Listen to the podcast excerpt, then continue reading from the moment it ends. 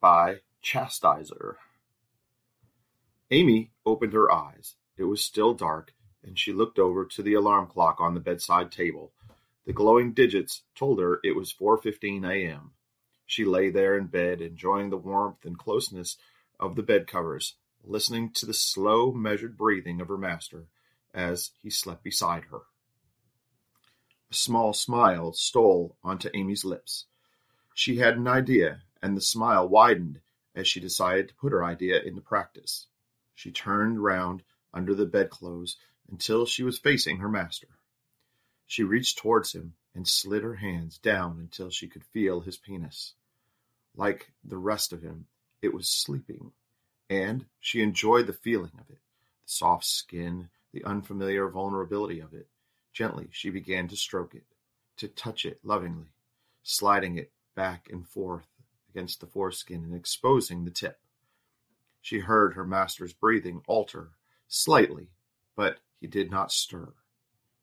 After a few moments, Amy felt the cock in her hand start to grow, and she started moving her fingers back and forth along its increasing length, and she could feel the increasing thickness between her fingers, too.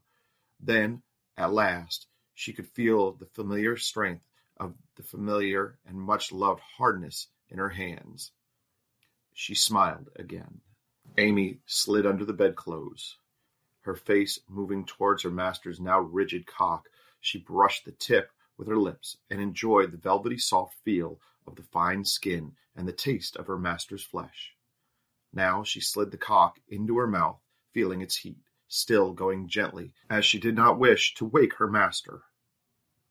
She slid the cock all the way into her mouth so that she could feel the tip against the back of her throat, and then started to slide her mouth back and forth, allowing her master to mouth fuck her in his sleep. Amy let her free hand wander down her breast. The nipple was already hard, and she shuddered a little as her fingers squeezed the aroused flesh. Distantly, she was aware of her other nipple brushing gently against her master's leg, and she enjoyed that sensation too as though it had a life of its own.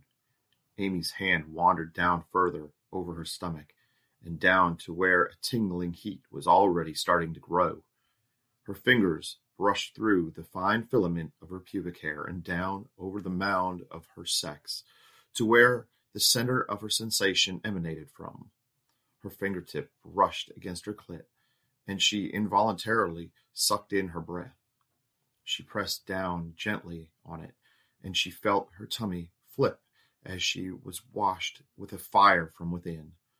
Amy slid her fingers down even more until she found the entrance to her pussy. Already she was wet, and her fingers slid easily inside. She pushed her fingers deep within herself until they could go no deeper, and then she moved the fingers back and forth, stroking her vaginal walls. Not able to stand the pleasure of this for long, Amy started to move her fingers in and out, slowly at first, but with an increasing rhythm, and at the same time she started sucking her master's cock with the same rhythm, the tempo becoming faster and faster. She knew she was going to come. She could feel it blossoming within her. The pressure building. She could feel the edge of the sensation pushing out, washing over her lower body, and making her legs tremble slightly. She moved her thumb onto her clit, the double sensation pushing her right over the edge. She was losing control, but a part of her mind focused on her master's penis, keeping the sucking motion steady and light. Through the mazma of emotion, Amy became aware of a hand pulling her head down onto the cock in her mouth, fingers wrapped in her blonde hair, and insistence in their strength. The waves of her cum washing over her, Amy felt the cock become harder still, the tip swelling, its girth thickening even more. A sound came from deep in her throat, a moan, a gasp, whose escape was prevented by the cock deep in her mouth. She knew her master was about to come, and she was ready to savor the salty herb taste that was so familiar.